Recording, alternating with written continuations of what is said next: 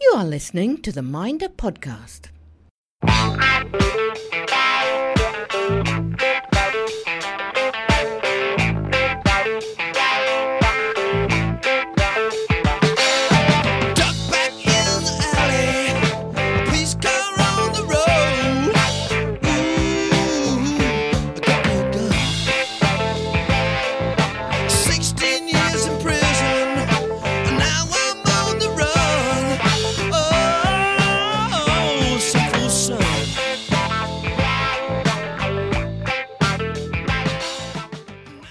Welcome to episode 21 of the Minder podcast in association with Minder.org.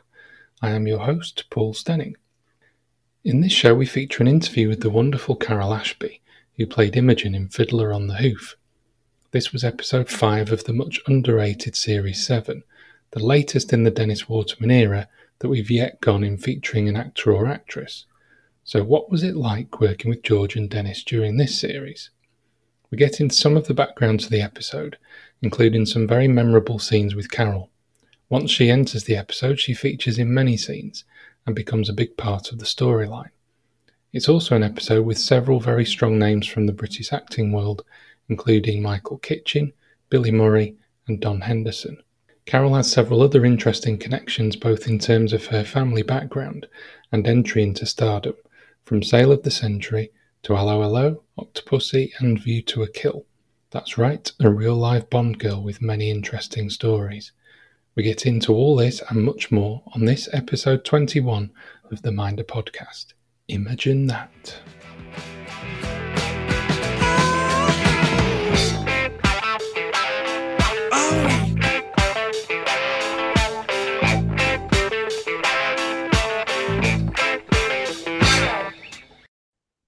Hello, Carole.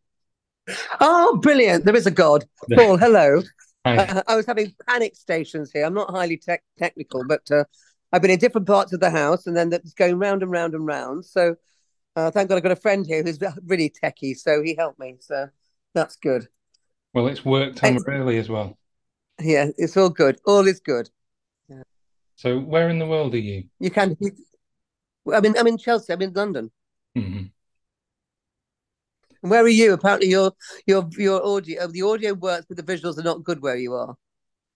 Well, they, they could fall out, so I just thought it was best to, um, Keep it simple. yes, and avoid the Scottish weather problems. Oh, you're in Scotland, are you? Okay, fine. Deepest, right. darkest, blustery Scotland.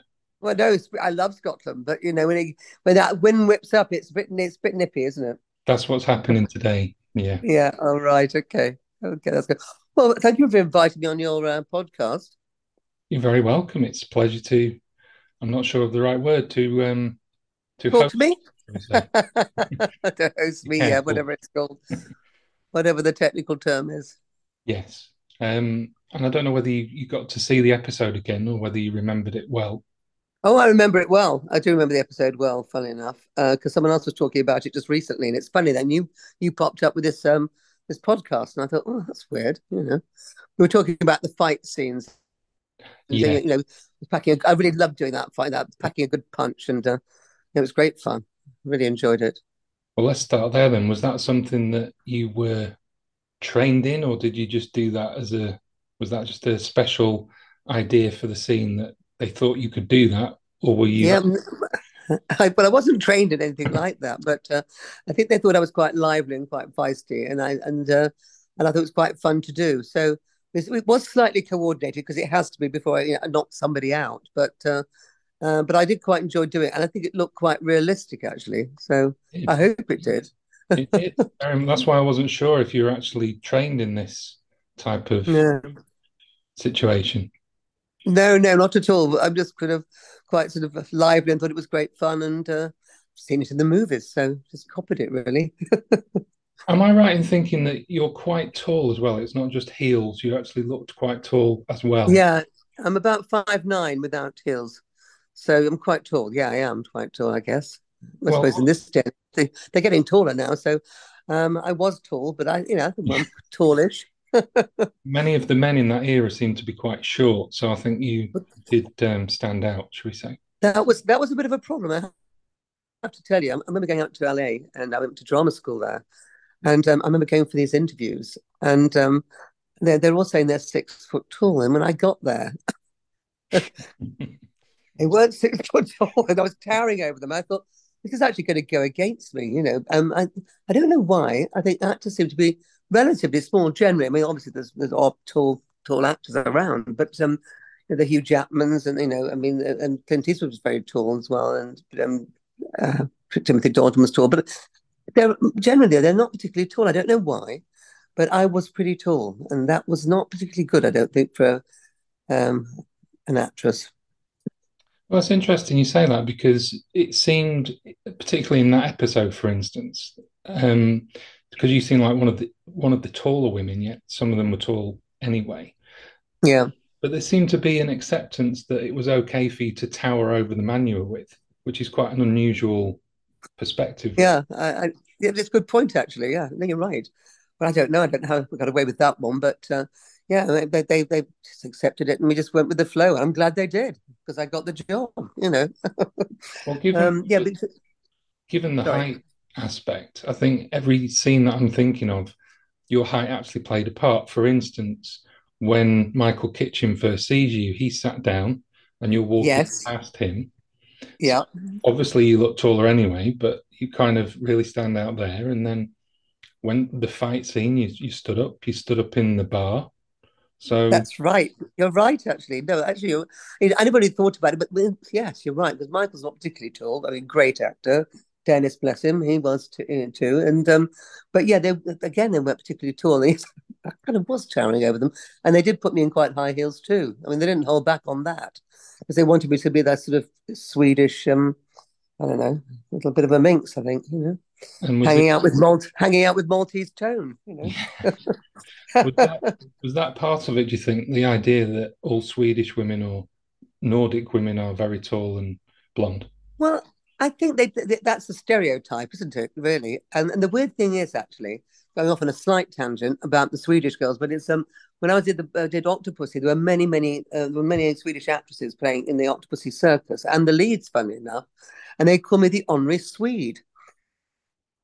And then I did my ancestry DNA and found out actually I'm not an honorary Swede. I am a, a part Swedish. So, um, so well, at least it says I came from that part of the world. I'll put it that way. Um, so yes, but it is an, an image of a Swedish girl. Generally, is a tall blonde, isn't it? Really, I think Yes. with blue eyes. You know, but I'm sure they're not all tall and blonde. Of course, they're not. But um, yeah, I was playing the stereotypical Swedish girl, and with a very dodgy accent, probably.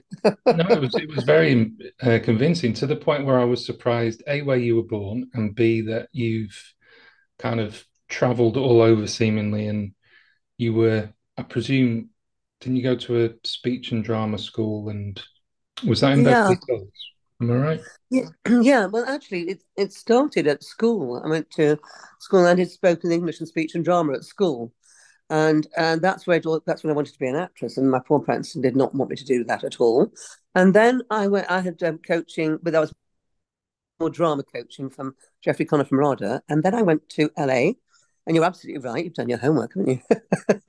I, I went to the Beverly Hills Playhouse, which was a more a drama sort of theatre sort of centre. Um, and then I did, but I did that was more for um, an American accent. I went for to a voice coach there, and I never really grasped it. I don't think. I mean, it's really hard to do a good American accent. You know, sort of just a just gentle mid American.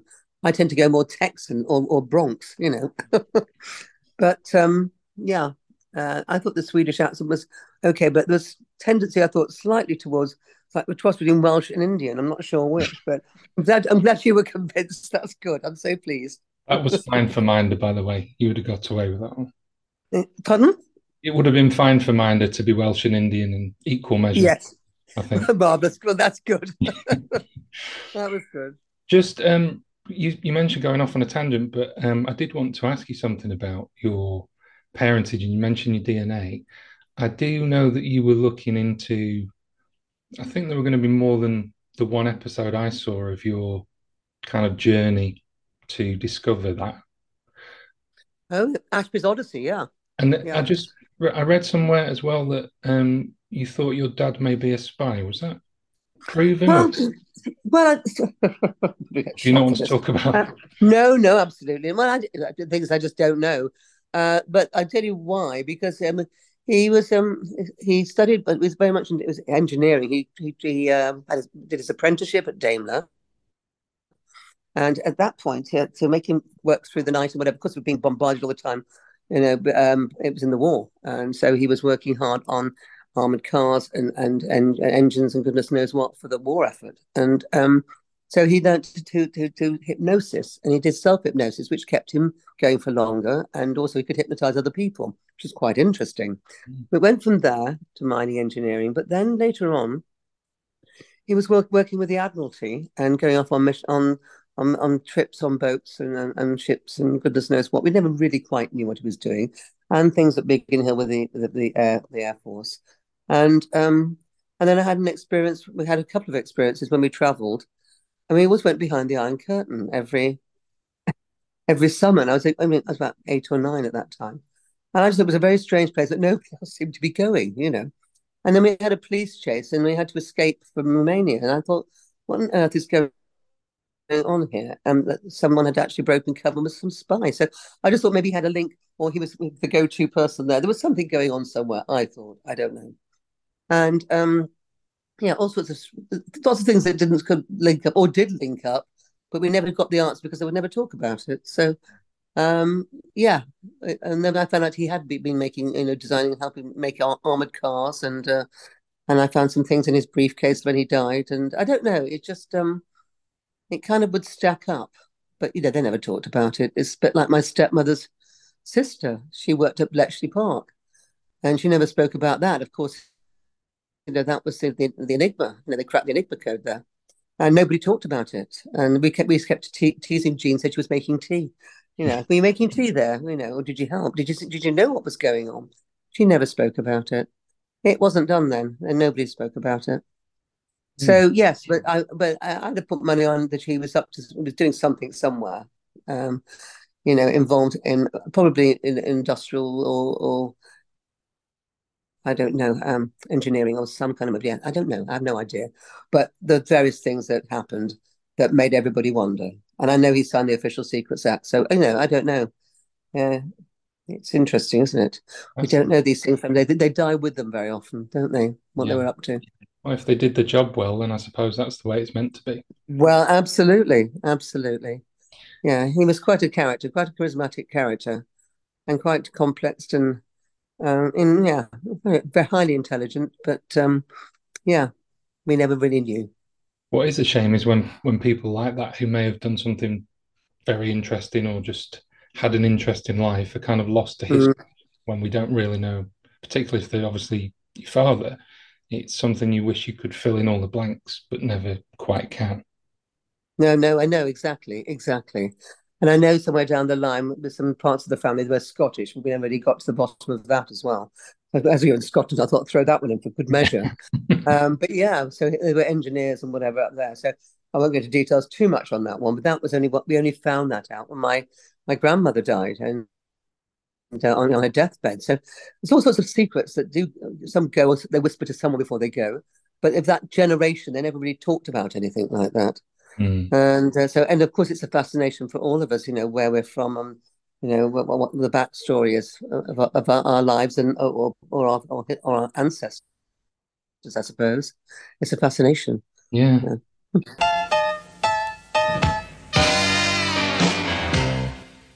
La da di da da. we all something together. What do you think? Do you like it? I think you're a funny man. You always follow girls around. No. No, they generally follow me. I get taken for Robert Redford a lot. Same height, same shoe size, same. Must be a lot of trouble. More for him than for me. He gets a lot of women coming up and saying, Here, ain't you Maltese Tony? So you are from Malta? You sound from England. Family name. Dad was Maltese George. Uncle Harry was Maltese Harry. Couldn't very well call me Charing Cross, could they? Yeah, I used to there for a bit. I'll look out for the sharks.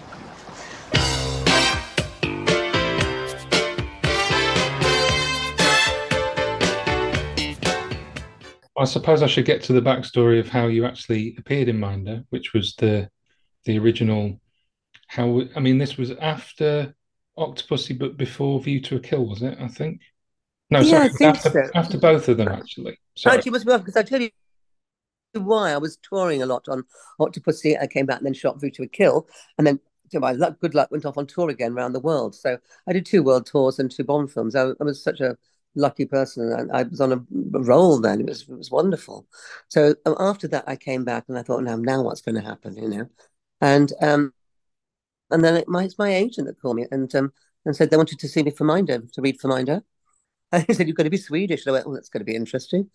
And so um, I think they sent gave me some sides or whatever to read. And um, and yeah, I tried to perfect the accent. And clearly it was, I managed to get through it and got the part. So yeah, it was just my agent really that, um, you know, I was, as I was desperately looking for some new things to do. You know, when I, when I got back from all this exciting stuff, you kept thinking, now what? You know, what's going to happen now? You're only as good as your last job, aren't you, really? Mm. So um, yeah, so my agent come in, and that's how I, I got the part of Imogen. Um, well, goody goody goody, hey do, and all that jazz. I did actually talk to my Swedish friends. And I said, just talk to me on the phone, will you? I said, well, I said, I've got to play a Swedish girl, you know. So that's how I did it. I just do things phonetically, really, because it's best to listen to people. I, I can't. Um, I'm not very good otherwise. I just have to listen to how they speak. I just had to do an Italian part recently, and I listened to Gina Lollobrigida and Sophia Loren speaking English. I had to speak English, but with an Italian accent, you know? It's hard to do accents. But anyway, clearly I managed to convince them to give me the part of Imogen. A question that I've never really thought about before, but with you, it stands out is the wardrobe aspect. The, you know, you're wearing something that's quite, it's only a fairly simple top, but for some reason, there's something about what you're wearing that really stands out. So was that something you picked or did they pick it for you? No, no, I didn't actually. They, picked it. Um, yeah, they picked the outfit so much, but whatever. And that one, was the one when I did the fight scene, I, I didn't mind that one. It was actually okay. And there's another scene in a red and white striped top with these massive earrings, big Yeah. square white earrings. And I went, and I really wasn't very keen on that. And my hair looked a little bit sort of foo foo. So, I mean, I, I thought, no, don't make a fuss, don't be a diva, and all the rest of it. So I went with the flow there. But they did look, I suppose it was the look at the time, these massive damn earrings, big square earrings. And I thought, red and white stripe going that direction, I'm not sure. But anyway, it was fine. It was absolutely fine. It worked in the end, didn't it? And um, yeah, and then, but no, I, I, they had the wardrobe chosen already for me, Okay. so I had no, I had no say in that one. But I think it worked okay in the end, didn't it? I think it's of the time. You can look back at some of these pictures, these shoots, you know, and you think, well, what on earth was I thinking? But it, the time, the time, it was the look, you know. So it was, uh, it's it's okay. Things move on, you know. I love when Michael Kitchen first sees you and he he just raises his eyes and they widen a little bit. Um, I don't know if you hmm yeah remember that. I Um, remember walking past, he's having a coffee, and I'm walking past him. And then he Yeah. follows me, my memory, if I- my memory serves me correctly, and he follows me into a bookshop and starts eating the pages of the book that's right. Healthy eating. and looking at me as he's eating them. yeah, that's right. Healthy eating. Absolutely, it was healthy eating. So I do have- remember that. I thought this is actually quite off the wall. I quite like this. yeah, and the classic It was fun. uh, self-help on cystitis book that was there as well. yes. yeah, yeah, it was quite edgy, really, wasn't it? You know, quite, Yeah, it was fun. That was fun. Very different. I like a bit of humour. I love comedy, so and, and all- he had that bit of comedy which they always had in Minder as well, which you you know was really important.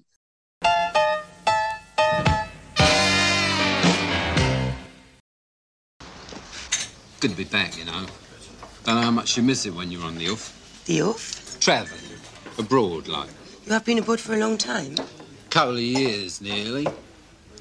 I had a business going with a fella, but it went a bit bad. He was being naughty, so I ducked out and left him with it.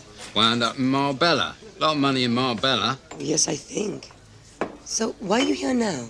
For holiday?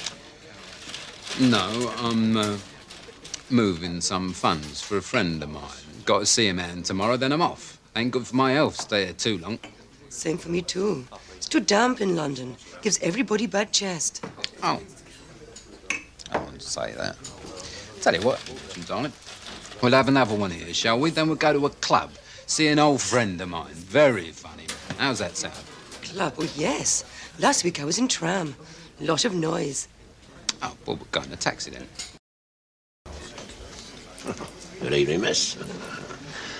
Evening, Chief. Tony Manzoni used to pop in here with Arthur way back. Oh, yeah? How you keeping? Top of the world. This is Imogen. Hello. Pleased to meet you, young lady. well, uh, what you gonna have? I like to dance. You have no dancing? Uh, no. Uh, no dancing, no. Well, we don't get much call for dancing, really. Use a couple of vodkas and tonic, Chief. Well, you know Arthur then, right? He had a run. You, you just missed him. Oh, shame. I think this is not a club. It is a bar. We drink this and go to club, yes? For dancing?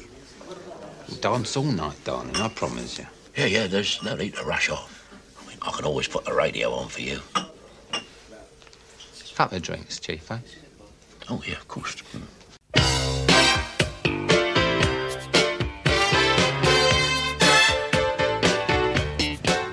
Uh, I, I loved it. was you know, real old English comedy, really, wasn't it? You know, Absolutely. George Cole. George Cole was wonderful too.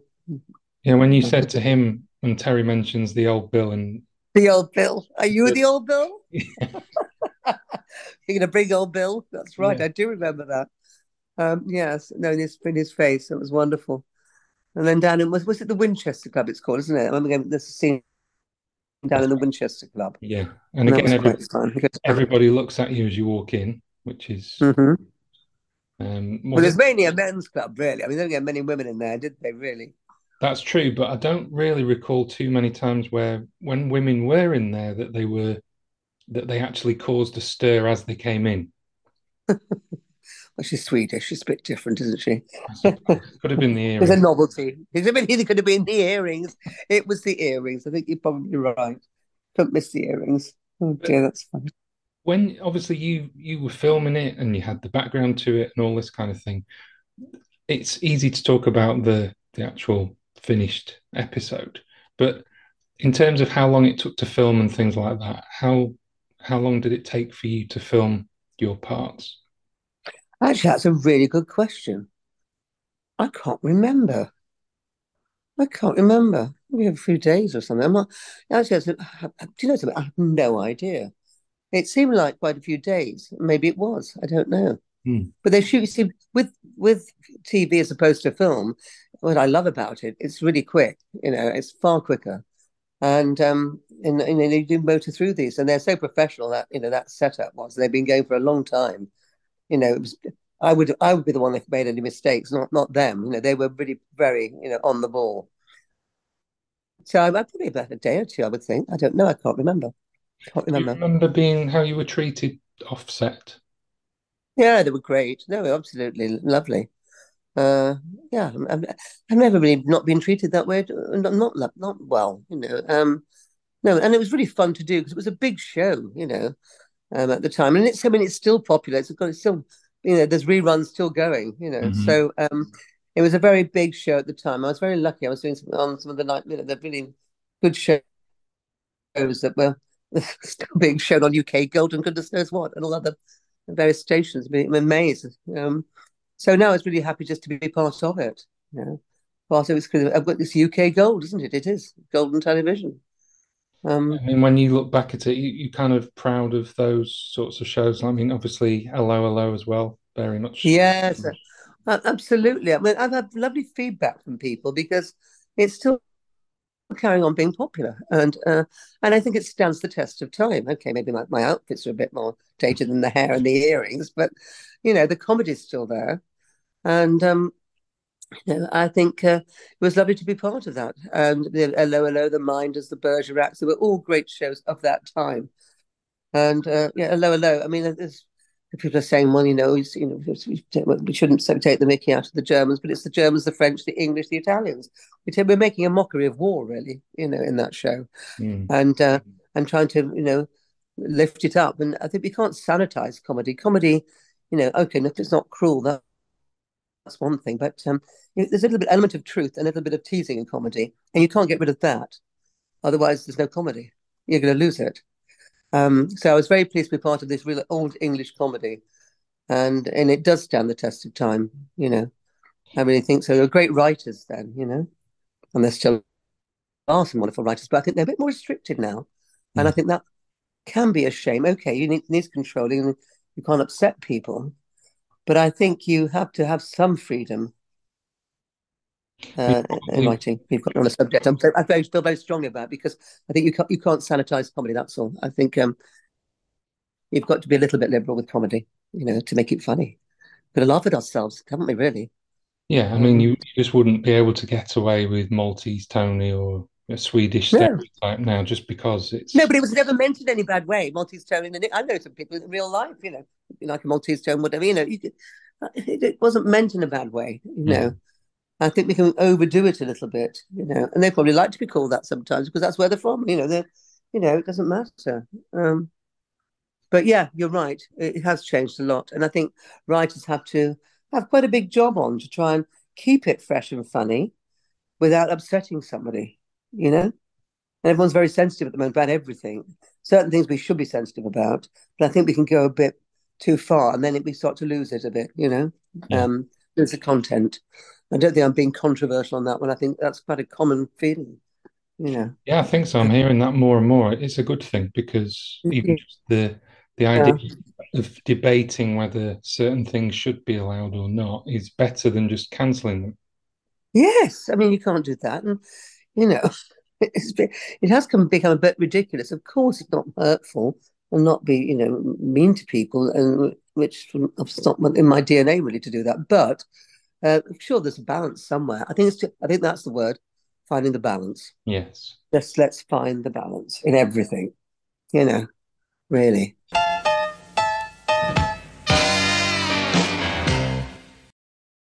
Well, uh, excuse me, love. Is, is there a lady called Imogen working here? The tall blonde job. Uh, excuse me, are you Imogen? Yeah? I help you, yes? Well, yes, yeah, um, I think you could. Very much so, as it happens. So when these men came for Tony, I hit them, but he runs away. He's in trouble, I think. well, he will be if it catches up with him. If this don't work, he'll have old Bill on his case. You are old Bill? No, no, no, I'm Arthur. Arthur Daly. I am the aggrieved party. Oh, I'm sorry. How you find me? I was not long in your club. Oh, no, see, the man at the club, Dave, he never forgets a face. Oh, hold on. no, you've got to keep your... That's it. Keep your left up. Excuse me, my dear. Come here. Look, keep your mind off that for a minute, will you? Listen, if he's here, we can call the law, no messing. I want the money back, but I want you to dismain him first. I want rough justice, Terry. The rougher, the better. Don't want much, do you? Good afternoon, sir. Can I help you? Uh, yes, we're uh, looking for Mr. Manzoni, uh, foreign, Malteser from Malta. Is he in? Mr. Manzoni left the hotel about half an hour ago. Uh, gone, is he? Marvellous. Look, he didn't leave any messages, did he? No. No. I just thought he might want to say thank you. Thank you. Look, I'm sorry about wrecking your lunch hour. Maybe, um, maybe I could make it up to you, you know, take you out somewhere. With old Bill. No, I think we'll leave old Bill at home. Just you and me, eh? Terry! All right, all right. Oh, yes, I think. Telephone me first. I give you my number. Smashing. Hiya. Terry! We do. Hey, Do. See you soon. Oh, Come on, I don't want to stand around waiting to be robbed again. All right. Bye-bye. Oh, well, she's a bit tasty, though, isn't she?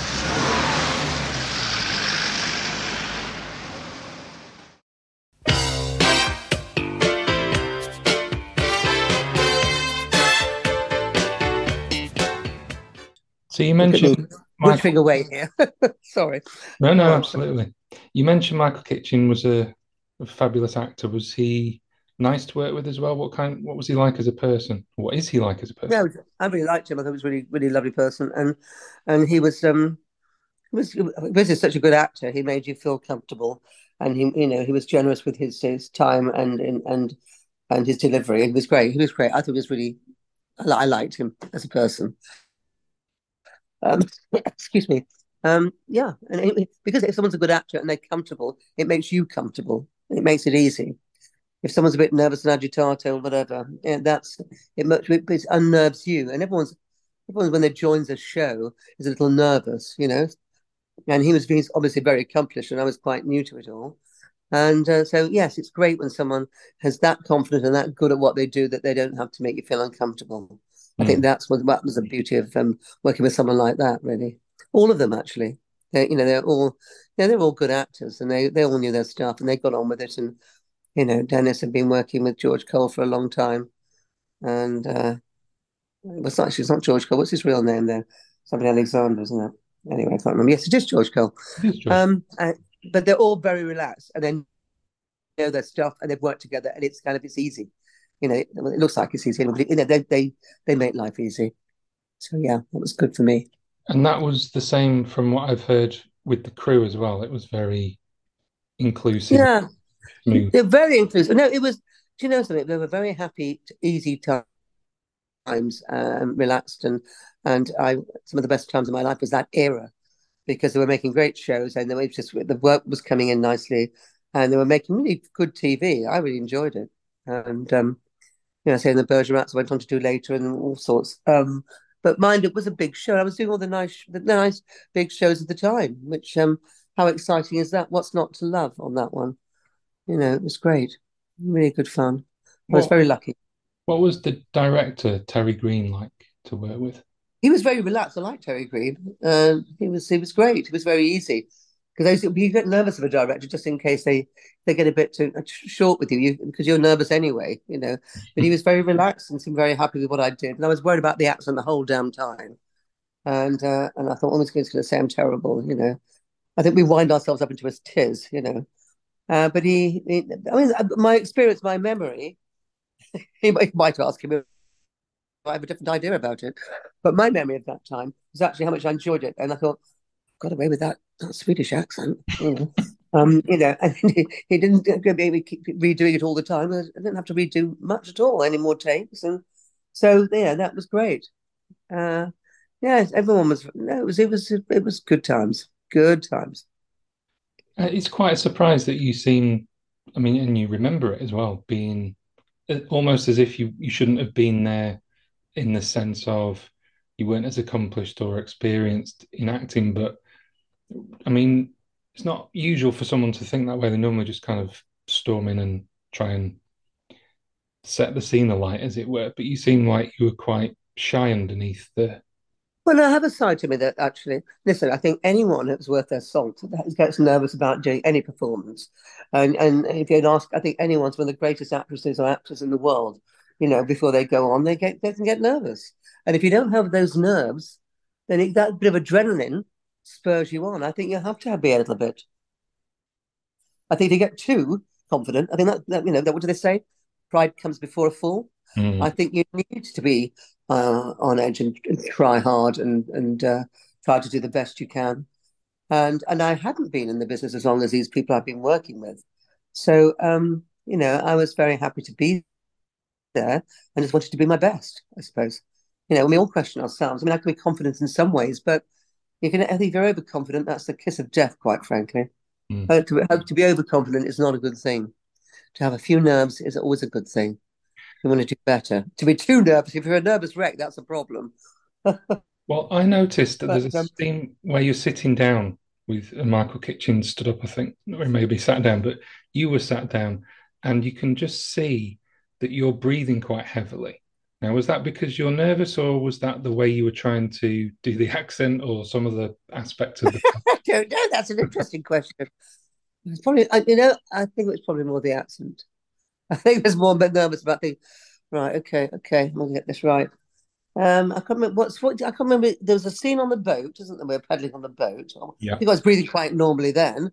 Uh, which scene was that? When I was sitting down in, in the Winchester Club. Well, no, obviously excited of doing. And had I done my uh, my my my uh, attack? Had I done my fight? Maybe I was out of breath from the fight. Was was it before the fight? I can't remember, to be honest with you. Uh, Maybe it was the it's it's either one or the other. there's a It's the anticipation before the fight or Yeah. after the fight. I was probably out of breath. That's more likely. Either way, we've we've explained that without. It's not some kind of. I was honestly, I have to be honest because I think I can get away with this with you. It seemed like a heaving bosom thing. really. oh my God, God knows what I was up to, little minx. I have no idea. It wasn't. It wasn't intentional, but maybe it just happened automatically. I don't know. we'll draw a discreet veil over that one. Then. Absolutely. Talking of which, I did want to mention because it's very like nowadays you would never have this, and uh, to be honest, I've not seen the evidence. I just keep seeing the same line that said you were voted most glamorous schoolgirl before you did Mhm. the century. That seems like Yeah. something that would be quite suspect in this day and age, but it's Oh yeah, I mean, absolutely. I mean, the bottom line was that uh, I think I was spotted underage in a nightclub after I was at, was at Lucy Clayton. This, and I was with a model agency. I was doing a grooming course. This photographer took a photograph of me. Um, managed to get into my school, which was a you know very strict school, all girls school. I mean, for God's sake, he got into school taking me a picture of my taking a picture of me in my school uniform, my school tunic, and then one of me at home uh, with my hair. I put a hairpiece on the back of my head with my shirt open, for goodness sake. We're not showing anything, but it was suggestive. And I was 16 or 17 or something like that. I think I was 16 actually.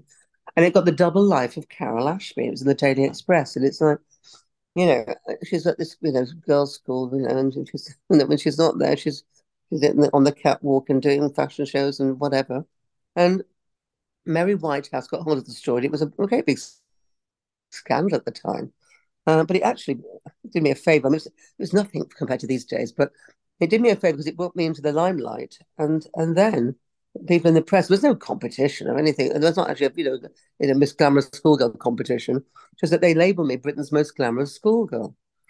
And I remember getting a, my my headmistress got hold of me and said, "We've had a phone call that my mother's called me said about they want to do a." An interview with you on nationwide. I don't, they, they don't do that anymore. Then it was a nationwide show, you know, about six o'clock across the country. And uh, I was, my mother said, I don't think it's a very good idea at all. And my my uh, my headmistress actually was very progressive and said, I think it's a good idea. Carole's going to go into that world and she's going to go into, I think she'll be an actress probably or in entertainment. And we should let her go as long as the matron can go with her. so off I went and was interviewed on Nationwide. And actually, that started my career. And when I left school, I, I went I joined the model agency. And I went straight off on tour around Europe. And so, you know, I mean, you couldn't make it up, could you? Really? And Mary Whitehouse didn't approve at all. You know, so um, wrote to my mother. I think even Playboy wrote to my mother when I was seventeen or something. I mean, really. Um, to request your services, you mean?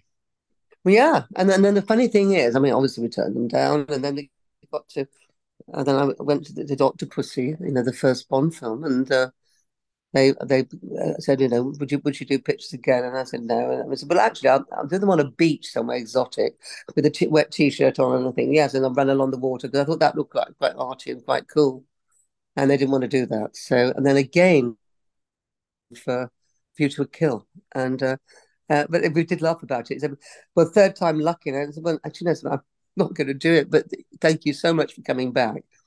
And um, there's a lady called Marin, I forgot her surname, who was one of the main ladies, and then she'd come back three times already. And she'd recommended me to a casting director, and I got a film thanks to her. So, they, you know, they couldn't have been nicer about it all, you know.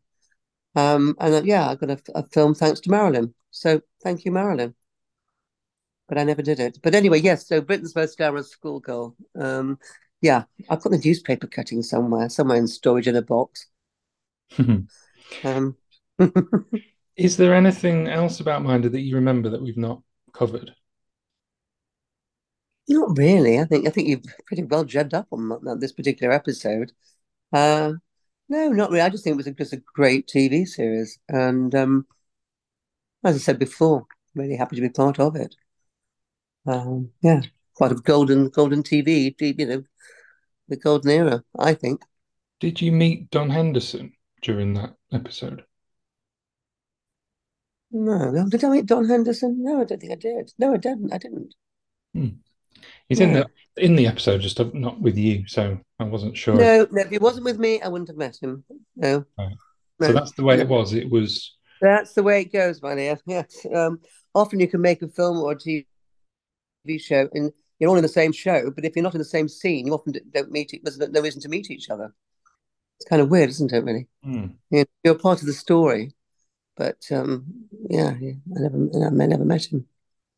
Did Yeah. you get feedback after that that particular episode from either viewers or um, But lots of viewers, uh, they, they, yeah, they loved it, and uh, and about the fight scenes, I mean, they kept went on about that, and I bumped into people in the supermarkets and stuff, you know, um, because it, you know, it was, it was a popular show at the time. So yes, it was. I had good feedback, and that's all you ever want, really. Um, okay, it's nice to get other work, but if the people watching it, the public like it, then then you're going to be doing something right, haven't you, really?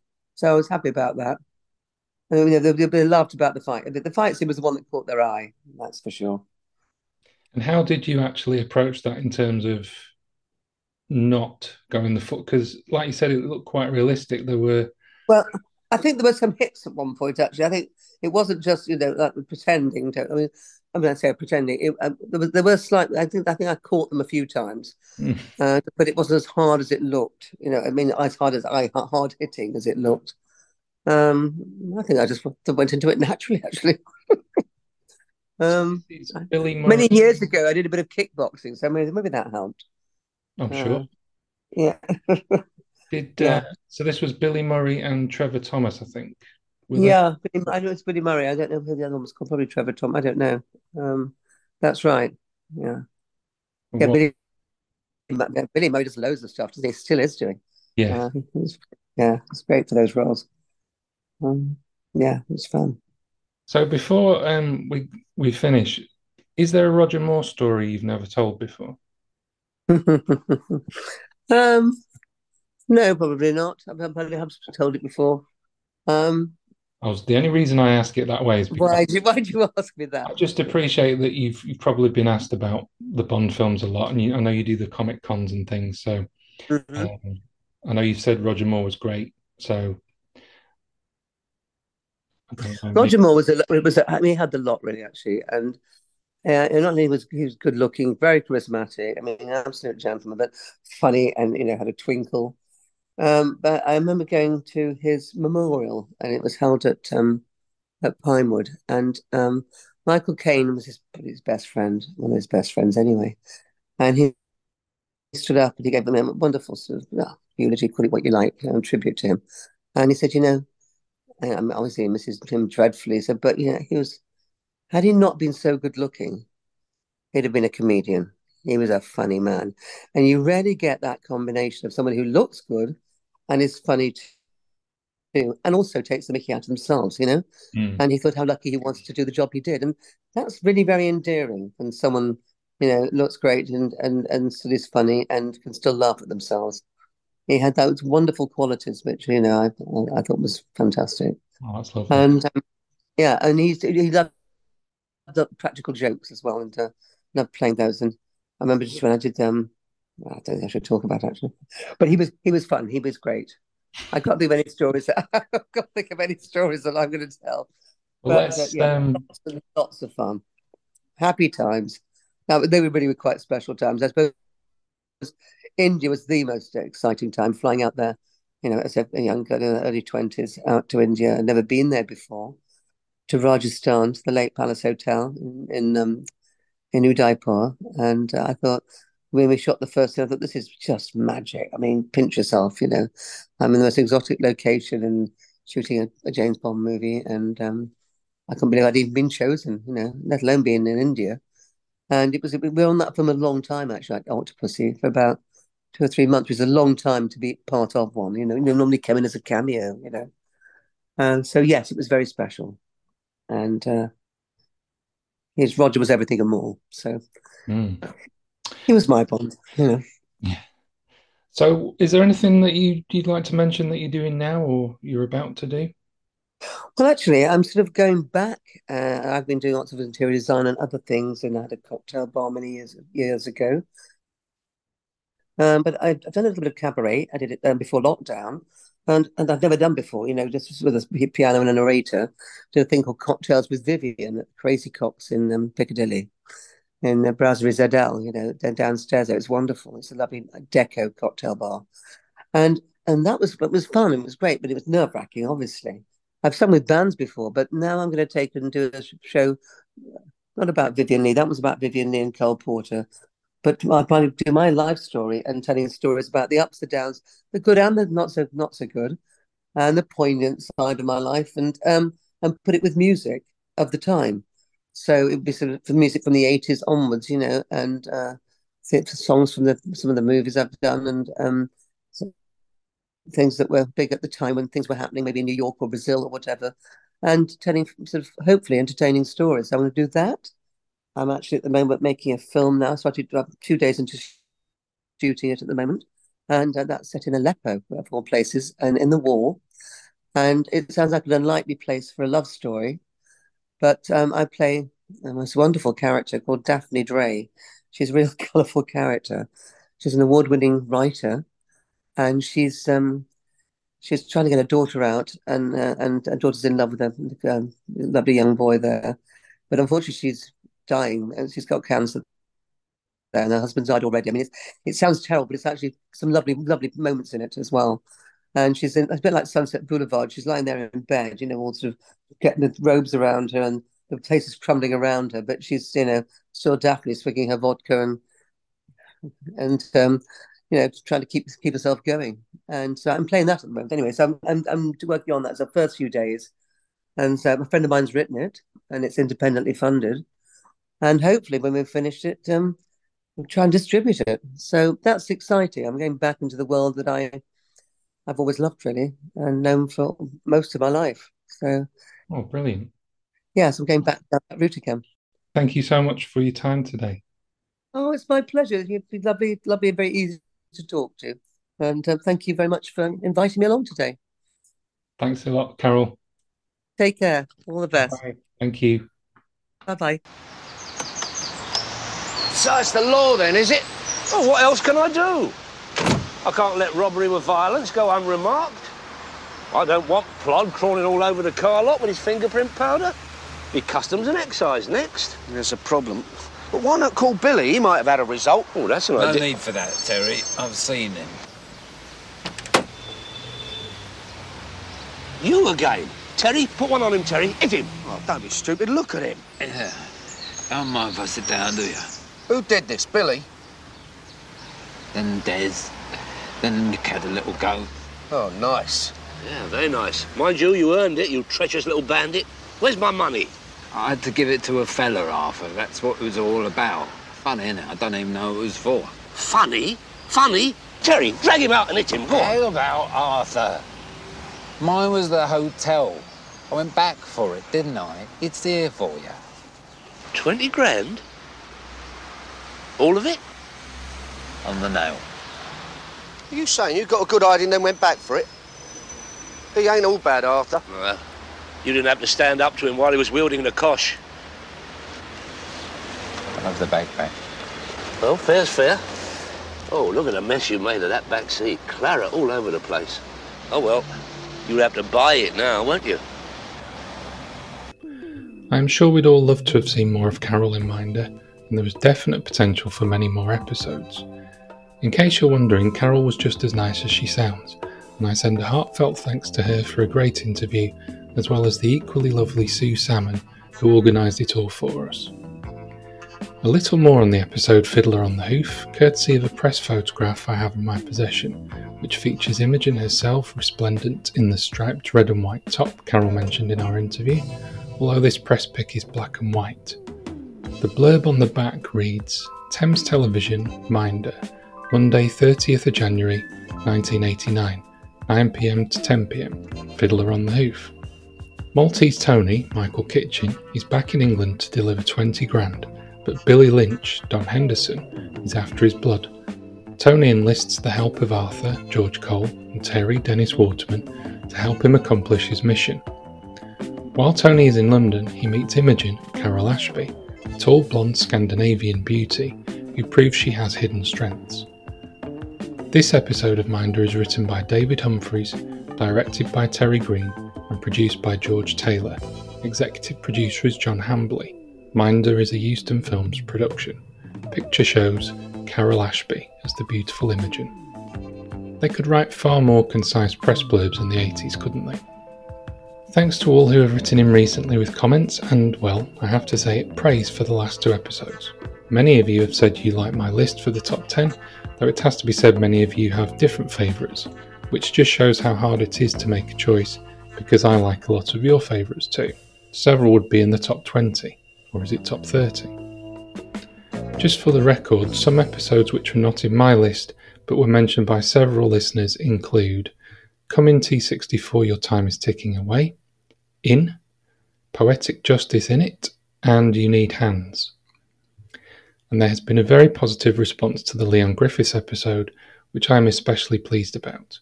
It was hard to know how some of you would respond, as I wasn't sure how much some of you might have already known, but it seems many of you learned something new from the programme, and in particular felt an affinity and understanding with Leon and where he was coming from, which is what it's all about. So thank you to all who made a point of writing about each of the episodes. Quite a few of you also praised the guitar version of the theme tune, performed by Kieran McDonnell, which we used at the end of the tribute episode. So there you go, Kieran, it really is that good, not to mention unique. Jonathan, or JNO from Minder.org, let me know that he has played guitar himself for 36 years, and it was the first time he'd seen Minder performed in a fingerstyle. If you'd like to contact the show, just email Winchester Club at minderpodcast.co.uk. Thanks for listening. Fill her up, please.